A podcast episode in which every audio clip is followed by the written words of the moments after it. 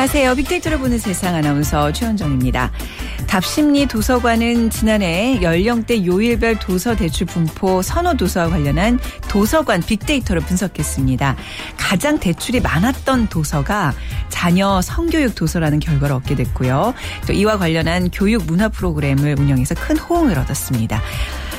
또 경찰청에서는 이른 새벽 어두운 도로나 농촌에서 많이 발생하는 보행자 사고를 빅데이터로 분석해서 노인이 비노인에 비해 1.5배, 중상 이상의 상해 비율이 높다는 사실을 알게 됐습니다. 그리고 운전자의 눈에 잘 띄는 노인들의 야광 신부를 위한 야광 스티커를 개발하게 됐죠. 반딧불처럼 반짝반짝 빛나는 어르신들의 야광 신발, 그리고 감소하게 될 노인 교통사고, 모두 빅데이터의 활약이 아닐 수 없는데요. 우리 생활을 더욱 편리하게 변화시켜줄 빛나는 정보로 더욱 많이 활용되기를 기대해 보겠습니다. 자, 오늘 빅데이터로 보는 세상 소상공인 투자 전략을 소개하는 적정 투자 성공 창업과 앱 속으로 들어온 빅데이터 요즘 많은 분들의 관심이 모아지고 있는 취업 정보 앱에 대해서 알려드리겠습니다. 자, 빅데이터로 보는 세상 여러분과 함께 만들어가는 시간입니다. 창업에 관한 궁금증 또 빅데이터로 분석해 보고 싶은 내용 또 방송에 대한 의견 어떤 내용이든 좋습니다. 빅데이터로 보는 세상 앞으로 보내주시면 되는데요. 휴대전화 문자 메시지는 지역번호 없이 샵 9730, 샵 9730입니다. 짧은 글은 50원, 긴 글은 100원의 정보 이용료가 부과되고요. 또 KBS 라디오 어플리케이션 콩, KONG를 다운 받으셔서 생방송도 듣고 또 무료로 문자 참여하실 수 있습니다.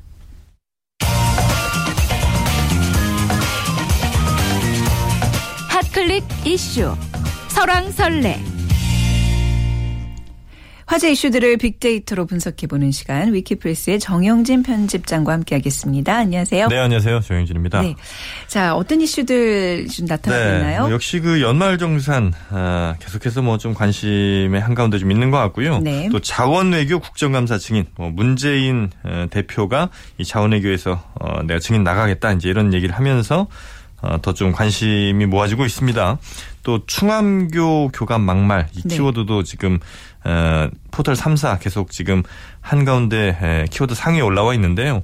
충암고등학교 서울에 있는 이 충암고등학교의 교감이 학생들에게 에, 급식비 관련해서 좀 막말을 했다고 하죠. 네. 또 시립 어린이집 썩은 과일 급식 뭐 이런 예, 키워드도 있었는데 어, 시립 어린이집에서 아이들에게 에, 급식을 줄 때 좀 질이 안 좋은 이 썩은 네네. 과일을 뭐 좀 줬다 이런 것들도 많은 그 부모님들의 좀 공분을 사고 있습니다.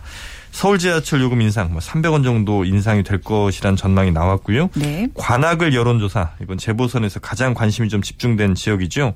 또 게이스북이라는 좀 어, 생소한 키워드가 있는데 네. 이게 뭐예요? 이게 페이스북이 아니라 그러니까 강아지를 사진에 걸어놓고 마치 네. 자신의 그 아이덴티티, 자신의 정체성인 것처럼 이렇게 표현하는 젊은이들이 요즘 크게 늘고 있다는 음, 겁니다. 네네. 그래서 강아지가 얘기를 하는 것처럼 그렇게 네. 이제 정체성을 좀 준다는 거죠.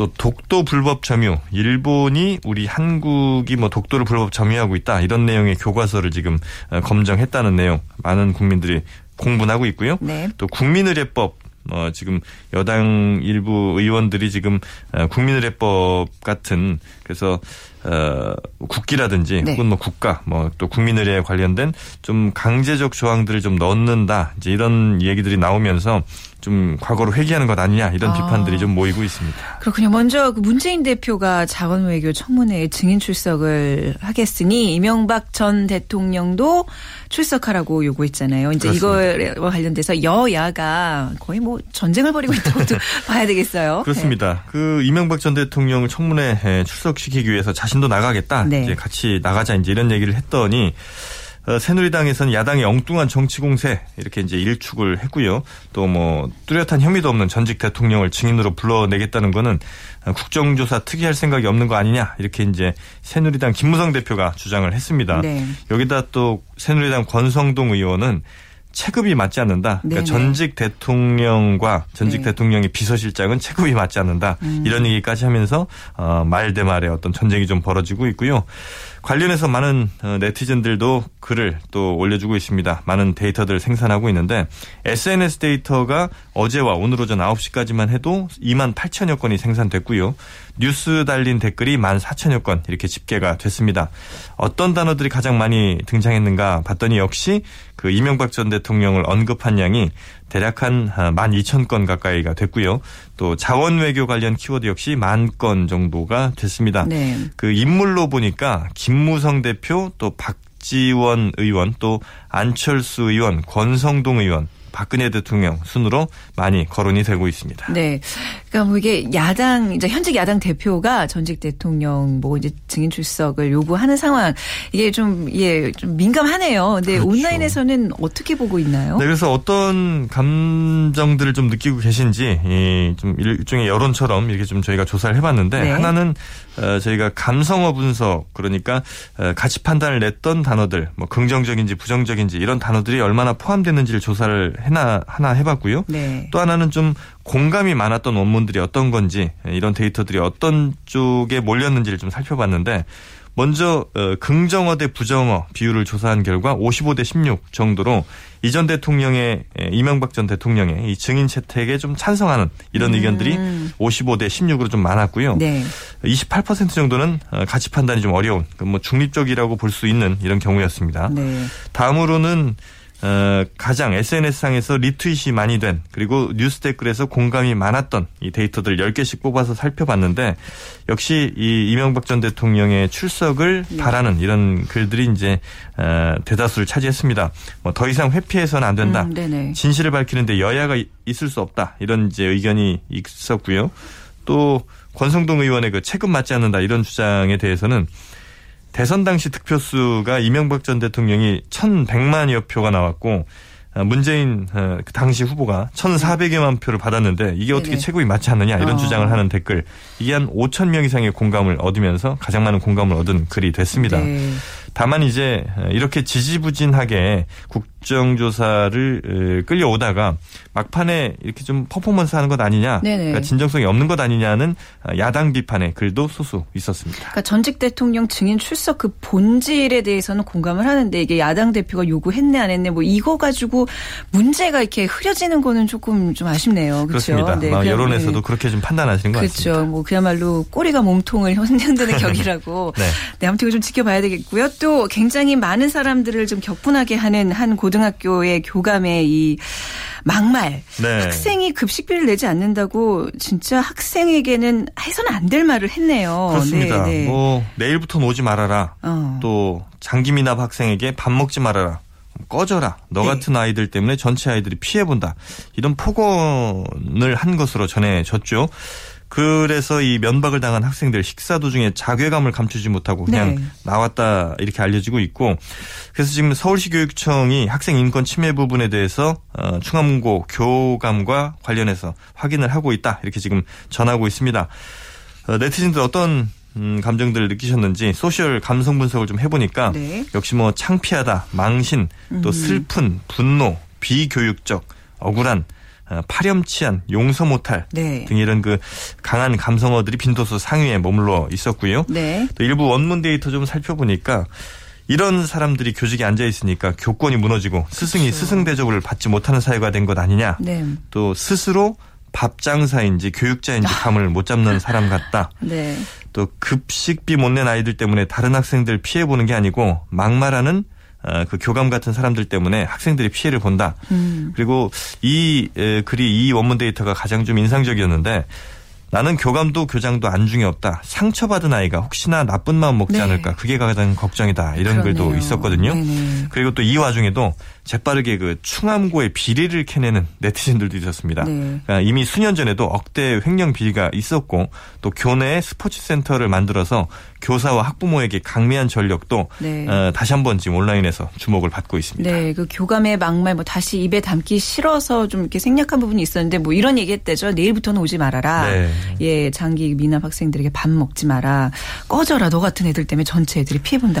이런 말은 어떤 그 교사로서의 자질도 그렇지만 한 사람의 인격의 문제인 것 같아요. 그죠? 그렇습니다. 네, 좀 마음이 굉장히 아프네요.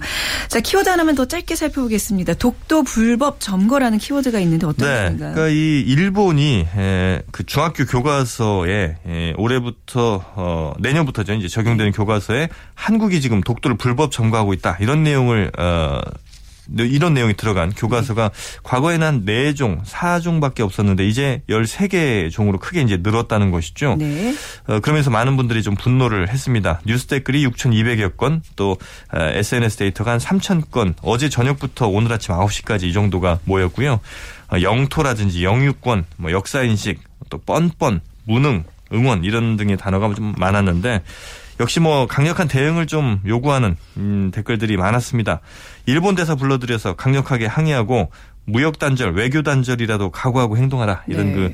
그 요구들이 좀 많았는데 하여튼 아, 또 하나 좀 재밌는 거는 일본의 집요함에 지칠 지경이다. 그리고 우리 정부의 무능함에는 미칠 지경이다. 아, 이렇게 네. 좀 가군을 맞춰주신 분도 있습니다. 그렇네요. 네. 뭐 우리 정부가 좀 더 적극적으로 해야 될 필요성도 아. 마 있다 이렇게 네티즌들은 판단한 것 같습니다. 네, 일본의 그 집요함에 절대 지쳐서는 안 됩니다. 그렇습니다. 우리도 좀 대응을 좀 부지런히 해 나가야 되겠어요. 아, 진짜 속상하네요. 네. 자, 오늘 말씀 잘 들었습니다. 네, 감사합니다. 네, 지금까지 위키프레스의 정영진 편집장과 함께했습니다.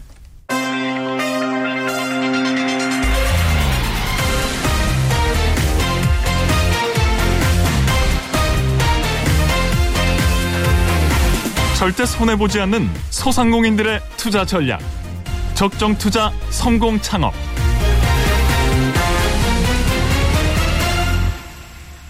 네, 소셜 분석을 통한 소상공인 투자 전략을 소개해 드립니다. 자, 창업피아의 이용구 대표와 함께 하겠습니다. 안녕하세요. 네, 안녕하세요. 네. 자, 오늘 내용 비- 정말 빅데이터를 통해서 창업 아이템들의 추이 변화를 읽을 수 있는 그런 시간이 될 것 같은데 자, 일상생활과 밀접한 30개 업종의 사업자 현황을 네. 알려 주신다고요. 네. 아주 네. 뭐 이렇게 약간 종합 선물 세트처럼 총망라한 시간이네요, 오늘 정보가. 네, 오늘 네네. 아마 굉장히 의미 있는 시간일 네네. 것 같습니다. 어, 최근에 국세 청에서 이제 지역별 또 업종별 사업자 수와 2009년부터 2013년 12월 말까지 등록한 이 개인 사업자들을 분석한 자료를 내놓았는데요. 네. 어, 이를 통해서 이제 5년간의 업종 변화와 트렌드를 분석할 수가 있습니다. 어, 분석 대상 업종을 보면 흔히 이제 많이들 창업하시게 되는 이제 음식점, 네. 또 제과점, 패스트푸드점, 편의점, 과일가게, 옷가게, 일반주점, PC방 뭐 이렇게 흔히 볼 수 있는 30개 업종인데요. 창업을 준비하시는 분들께는 매우 유익한 자료라고 네. 할수 있습니다. 왜냐하면 아, 특히 이제 사업에 경험이 없는 초보 창업자분들은 이 트렌드에 대한 정확한 데이터를 구하기가 상당히 힘듭니다.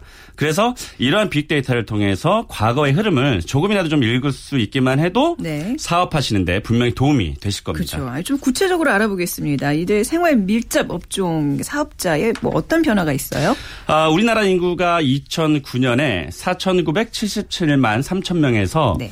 2013년 5,066만 3천 명으로 1.8% 증가가 됐습니다. 네. 어, 전체 개인 사업자는 2009년 470, 아, 487만 4천 명에서 2013년 537만 9천 명으로 10.4%나 증가했고요. 네. 어, 한편에 이제 이렇게 30개 생활 밀접 업종의 개인 사업자는 2009년 125만 9천 명에서 2013년 132만 9천 명으로 5.6%포인트 증가한 것으로 나타났습니다. 네네. 어, 이런 30개 업종의 사업자 수는 우리나라 전체 개인 사업자 수의 24.7%에 달하는 아, 높은 수치고요. 네. 어, 인구 증가율 대비해서 사업자 수의 증가율이 더 높았다라고 네. 이렇게 볼 수 있겠습니다. 어, 그만큼 이제 창업 시장에 아주 많은 분들이 나오고 있는 실정입니다. 어, 인구가 증가한 거에 비해서 사업자 수가 더 많이 증가했다. 요건 굉장히 중요한 포인트인 의미 것 있는 같아요. 숫자죠? 그렇죠. 네.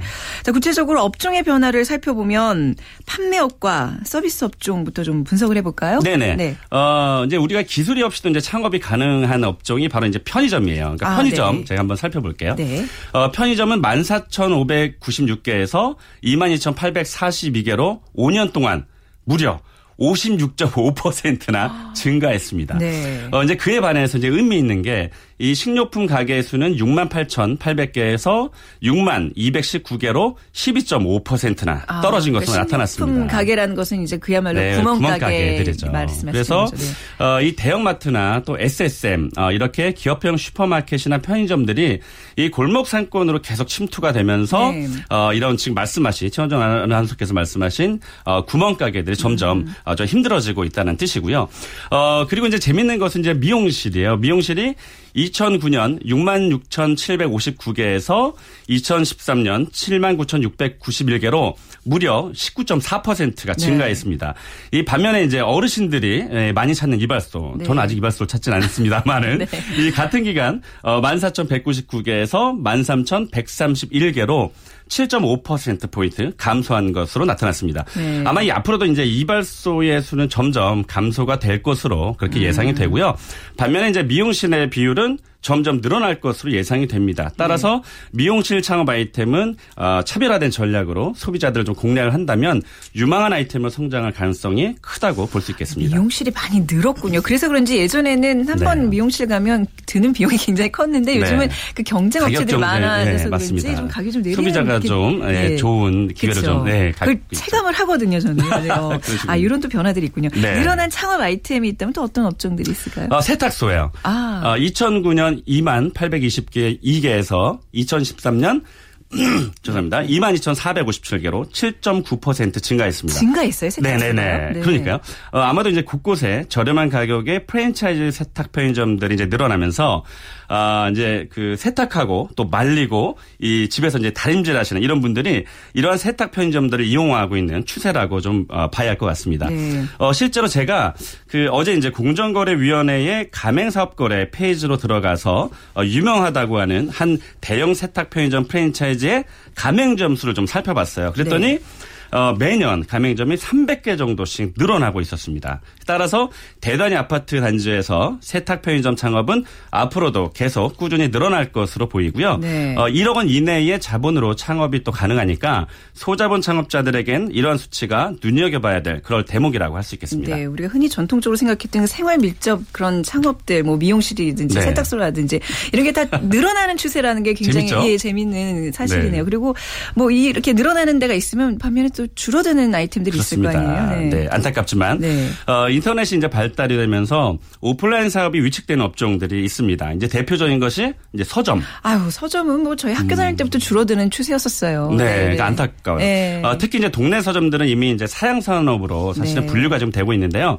그것이 결국에 이제 수치로 좀 나타났습니다. 네. 어, 2009년 8,986개에서 2013년 7,409개로 무려 17.5%가 감소했습니다. 네. 아, 그리고 이제 PC방도 큰 폭으로 좀 감소가 됐는데요. 기존에 이제 PC방이 워낙 포화 상태인데다가 금연법까지 시행이 되면서 사업자의 수가 5년 만에 18.8% 거의 다섯 곳 중에서 한 곳은 문을 닫았다라고 이렇게 보시면 될 것 같습니다. 이게 또 흡연 여부와 또 이렇게 밀접한 관계가 있군요. 그렇습니다. PC방이라는 네, 것이. 네, 아, 네. 예. 자, 이번에 음식점으로 가보겠습니다. 먹는 장사 개인적으로 뭐 제일 처음에 창업하면 관심 갖는 분야잖아요. 그렇습니다. 어떤 변화가 있나요? 아, 음식점 수는 5년 동안 5.4% 소폭 증가했습니다. 어, 뭐 적은 수치이긴 하지만 밥 장사는 이렇게 계속해서 늘고 있다라는 뜻이고요. 네. 그런데 어, 주목해야 할 점이 하나 있습니다. 어, 치킨이나 피자, 햄버거 뭐 이런 것들은 이제 최원정 아나운서께서는 아주 좋아해요. 아, 좋아하십니까? 아 주 좋아합니다. 네. 어, 이런- 이와 같은 네. 이제 패스트푸드점이 2009년 14,729개에서 24,173개. 아, 굉장한 숫자입니다. 64.1%가 증가했습니다. 어, 그러니까 그만큼 우리나라 사람들 입맛이 서구화되고 있다는 원하고 얘기네요. 있다는 뜻이죠. 어. 특히 이제 어, 문제는 사실은 우리 아이들이나 네. 어, 이 청소년들의 입맛이 서양식으로 크게 변화하고 있다는 뜻이기 때문에 음. 어, 창업자분들은 사실은 이 점을 잘 또 참고하셔야 될 것 같습니다. 네, 네. 자, 또 어떤 뭐 제과점 이런 거는 또 어때요? 어, 제가 네. 이제 9.4% 정도 증가했는데요. 증가했어요? 네. 네. 아마도 이제 여성 창업자들이 좀 많아지면서 네. 이런 좀 어, 아기자기한 그런 아이템을 네. 선호하면서 좀 늘어났던 것 같고요. 네네. 우리 식생활의 흐름을 반영한 것이라고도 볼 수 있겠습니다. 네. 따라서 어, 앞으로 이제 세련된 유럽형, 카페형 같은 이제 서양식 아이템은 음. 어, 아마 앞으로 상당한 인기가 인기를 끌 것으로 그렇게 예상이 됩니다. 요즘 빵도 그 제과점도 굉장히 고급화되고 있는 추세잖아요. 맞습니다. 네. 맞습니다. 자, 재밌네요. 이런 연령별 추이 변화를 이제 한번 좀 살펴보면 또 저 답이 나올 것 같은데. 네네네. 예. 생활 밀접 업종이 남성이 더 많을 것 같은데 어떤가요? 아, 재밌는 결과입니다. 예. 어, 생활 밀접 업종 사업자의 성별 현황을 제가 한번 살펴봤어요. 네. 의외로 어, 남성이 55만 3천 명, 그리고 여성이 77만 5천 네. 명으로 여성 사업자가 20만 명이나 더 많은 것으로 나, 타났습니다 바야흐로 음. 네. 창업 시장에도 여성. 상위 시대가 되고 있습니다. 아, 특히 이제 연령대를 기준으로 한번 살펴봐 볼게요. 네. 어, 40대 미만에서는 남성이 좀 더 많았고요. 아무래도 이제 생계형 창업자들이 좀 뛰어들었던 것 같고 네. 40대 이상에서는 여성이 좀 더 많은데 결혼한 여성들이 이제 40대 때 어, 어, 부업으로 이제 창업 시장에 나오고 있다는 뜻이라고 해석해도 될 것 같습니다. 네. 아, 그런데 2013년 신규 사업자 빅데이터를 분석해 보니까 네. 50대 이상의 창업자가 여성 창업자가 50대 남성 창업자에 비해 무려 두 배가 많았습니다. 이거 왜 그런 건가요? 어, 그러니까 이제 40대 때 네. 이제 어 창업 전선으로 이제 돈을 벌겠다고 네. 이제 가정에서 뛰쳐나오시는 이런 여성분들이 여성 파워가 많아졌다라고 해석이 가능한 것 같습니다. 50대 정도 되면 이제 뭐 아이들 중고등학교 뭐 이제 진학하고 네. 좀더 시간이 많아지는 그런 게 있겠죠. 그리고 또 한. 가지는 이제 네. 유- 최근에 이제 창업 아이템이 네. 어, 커피 전문점이나 휴게 음식점들이 많아지면서 네. 여성이 창업할 수 있는 환경이 잘 네. 만들어졌어요. 네네. 그래서 여성 창업들이 많이 이제 나오지 않나 싶습니다. 네, 오늘 소중한 이런 어떤 통계들을 들고 오셨는데 빅데이터 상의 통계들. 근데 이제 이런 점들이 좀 주는 시사 시사점을 좀 먼저 그 끝으로 좀 분석을 해야 될것 네, 같아요. 결국 이제 그 세 가지로 제가 압축을 한번 해봤는데 네. 굉장히 의미 있는 에, 그 해석인 것 같습니다. 아, 첫 번째는 이제 여성 창업자들이 창업 시장에 많이 뛰어들고 있다는 것. 네. 아, 즉 이제 여성이 할 수 있는 창업 아이템이 앞으로 많이 발전될 수 있다라는 점이고요. 두 번째는 어, 인터넷 환경이 발달이 되면서 오프라인 시장에서 쇠퇴하는 아이템이 네. 어, 생겨나고 있다라는 점입니다. 그래서 편리함을 추구하는 현대인들의 소비 트렌드를 잘 읽어야 한다는 점. 그래서 그런 가운데서 아이템을 잘 발굴해야 된다고 보고요. 네. 어, 마지막 세 번째는 최근에 이제 한식 바람이 불고 있는데도 불구하고 음. 서양식 트렌드는 성장세 계속 있습니다. 그래서 어, 이번 저 자료를 통해서 어, 빅데이터를 통해서 어, 이런 어, 아주 중요한 이런 그 자료들을 어, 확인했다라고 볼 수 있겠습니다. 네. 창업에 관심 있으신 분들 오늘 거 다시 듣기를 통해서도 한번 이렇게 들으시면 정보가 유용할 것 같습니다. 네. 말씀 잘 들었습니다. 감사합니다. 네, 고맙습니다. 네, 창업피아의 이홍구 대표와 함께 했습니다.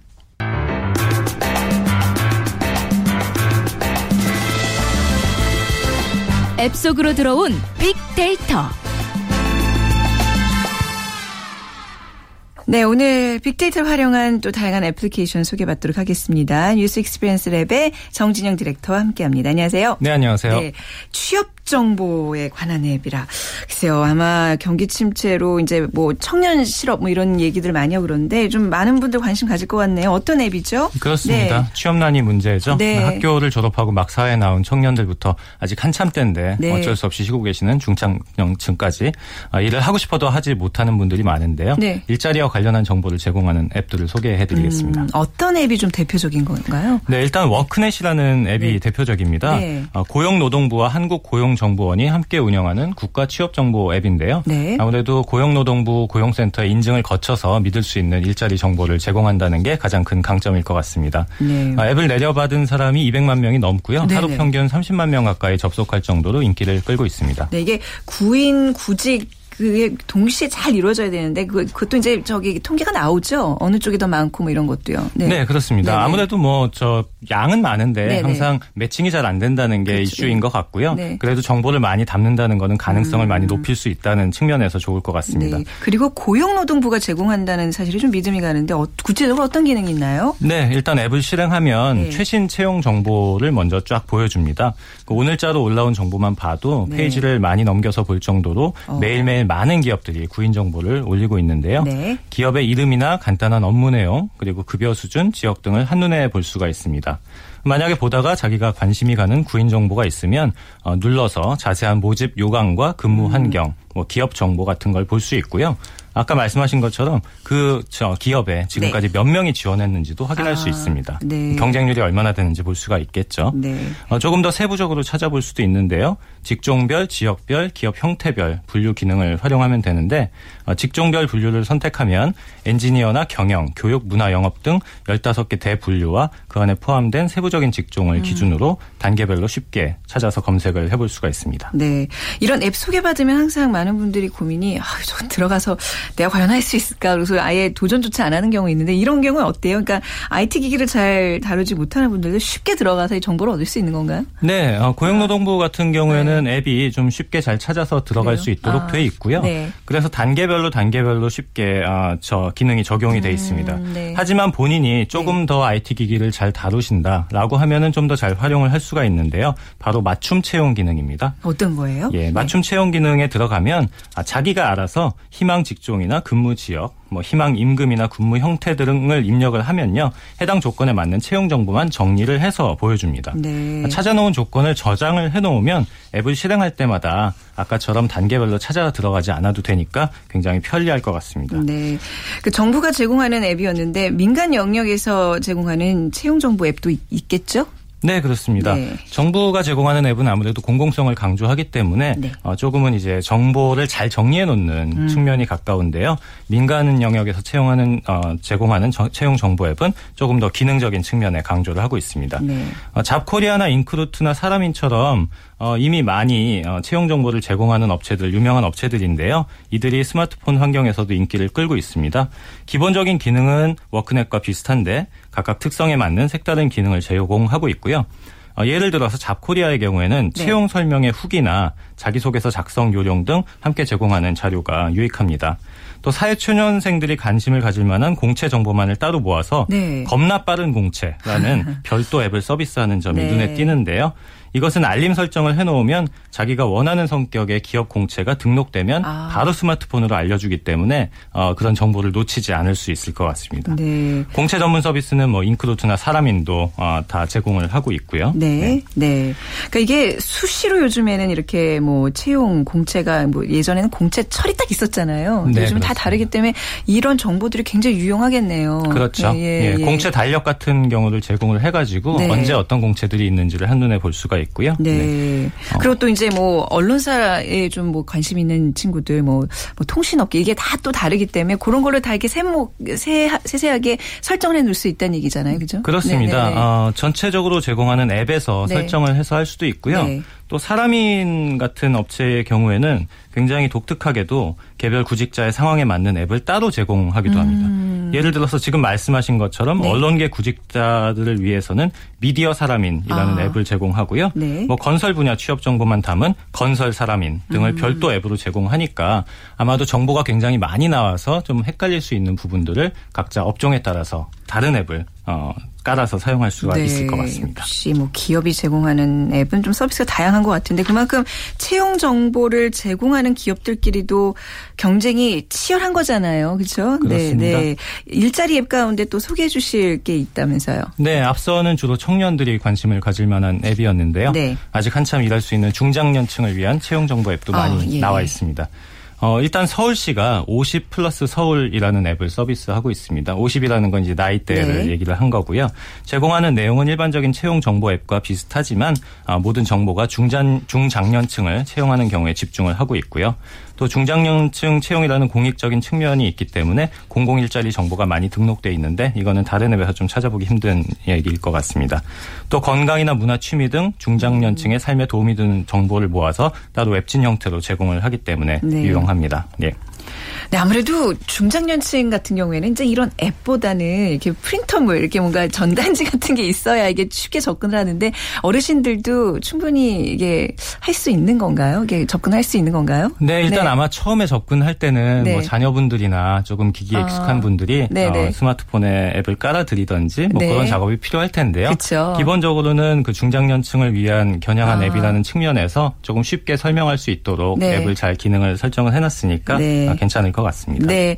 좀 혹시 뭐 그 어르신들 또 뭐 되게 이제 뭐, 뭐 어머님 부모님 비롯해서 이렇게 좀 어려움 겪고 계시면 젊은 분들이 좀 도와주시면 좋겠네요. 오늘 일자리 정보와 관련된 앱 오늘 말씀 잘 들었습니다. 감사합니다. 감사합니다. 네, 뉴스 익스피리언스 랩의 정진영 디렉터였습니다. 자, 빅데이터로 보는 세상 홈페이지에 이면정 씨가 아침마다 아이들과 라디오를 들으며 하루를 시작하는데 늦은 기상에도 처음부터 들을 수 있어서 정말 좋습니다. 저희 집에 TV를 보지 않아서 대부분 라디오를 듣고 있거든요. 하셨어요. 요즘 일부러 교육적인 차원에서 TV 안 보시는 분들이 있는데 저희 빅데이터로 보는 세상에서 충분한 정보 제공할 수 있도록 노력하겠습니다. 그리고 콩 게시판 통해서 네, 최광원님께서 충암고 그 현장의 학생한테 그 꺼져라라고 얘기했던 그 단어가 예 거짓 보도라고 올려주는데 저희가 확인되면 후속으로 좀 정확한 보도를 해드리도록 하겠습니다. 자, 빅데이터로 보는 세상 화요일 순서 마칠 시간입니다. 내일 오전 11시 10분에 다시 찾아뵙겠습니다. 지금까지 아나운서 최원정이었습니다. 고맙습니다.